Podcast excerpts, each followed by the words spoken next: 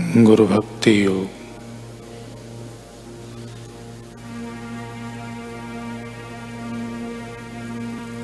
अगर आपको प्राथमिक चिकित्सा का ज्ञान पाना हो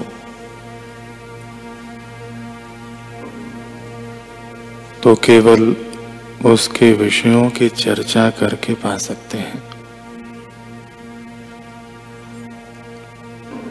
किंतु आप अगर एमबीबीएस कहलाना चाहते हैं फिजिशियन या सर्जन के रूप में काम करना चाहते हैं तो आपको नियमित रूप से छह वर्ष का अभ्यास करना चाहिए। इसी प्रकार आप उपासना, प्रार्थना आदि के द्वारा देवताओं को प्रसन्न करके उनकी कृपा प्राप्त कर सकते हैं। किंतु प्रत्यक्ष आध्यात्मिक साक्षात्कार के लिए आपको तीन चीज़ें चाहिए। गुरु सेवा, गुरु भक्ति और गुरु कृपा। गुरु को शिष्य का आत्मसमर्पण और गुरु कृपा, ये दो चीज़ें आपस में जुड़ी हुई हैं। शरणागति गुरु कृपा को खींच लाती है।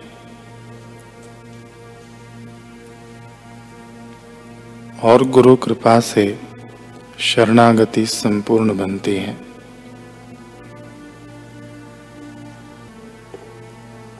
धनुर्दास का प्रसंग हम सुन रहे हैं। श्री रामानुज।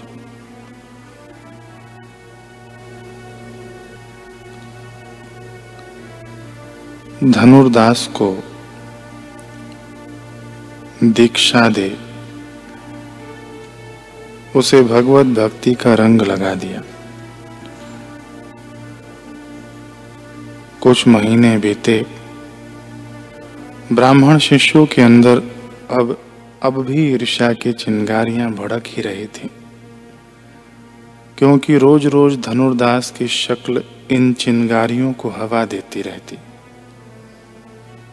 ऐसे ही हालातों में एक बार श्री रामानुज स्वामी जी ने अपने इन ब्राह्मण शिष्यों को पास बुलाया और कहा, ऐ मेरे काबिल शिष्यों मैं तुमसे कार्य करवाना चाहता हूँ। क्या तुम करोगे? सभी ने कहा, हाँ, अवश्य करेंगे। श्री रामानुज स्वामी बोले, मुझे धनुर्दास की पत्नी के गहने चाहिए। कुछ खास प्रयोजन है।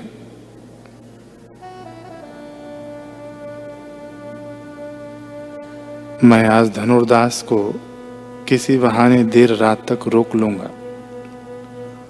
और तुम सब जाकर उसके घर से गहने चोरी कर लेना। ऐसी अनुचित सी आज्ञा सुनकर शिष्यों को हैरान होना चाहिए था, लेकिन ऐसा नहीं हुआ। बल्कि वे सब तो खुश हो गए। कारण ईर्ष्या। वाह ईर्ष्या देवी तू तो दूसरों का घर जलाकर ही ताता थैया करती है। सुरात होते ही सभी ब्राह्मण शिष्य चोरी करने धनुर्दास के घर जा धमके। हेमांबा करवट लिए बिस्तर पर लेटी हुई थी। ब्राह्मण शिष्य चुपके चुपके अंदर दाखिल हुए। धीरे धीरे अलमारी में से गहने निकालने लगे। लेकिन तजुर्बेकार चोर तो थे नहीं। इसलिए वे चाहते हुए भी उनसे खटका हो गया। कुछ शोर हो गया। हेमांबा ने जरा सी आँख खोलकर देखा। सामने गुरु के समर्पित ब्राह्मण शिष्य गहने चुरा रहे थे। हेमांबा ने झट आँखें बंद कर ली। भय से नहीं, बल्कि यह सोचकर कि मेरे जगने से कहीं इनके कार्य में खलल न डल जाए। हो ना हो, ये सब इकट्ठे होकर आए हैं तो गुरु आज्ञा से ही आए होंगे। और इससे बड़े सौभाग्य की क्या बात हो सकती है कि वैश्यावृत्ति से जोड़ा यह पाप का धन गुरु सेवा में लग जाए। धन्य है हेमांबा की सोच। अब धीरे धीरे ब्राह्मण शिष्य हेमांबा के एक तरफ़ के गहने भी उतारने लगे। हेमांबा खूब गहरी नींद का नाटक करके लेटी रही। फिर थोड़ी देर बाद उसने करवट बदल ली। यही सोचकर कि ये शिष्य उसकी दूसरी तरफ़ के गहने भी उतार कर ले जाएँ।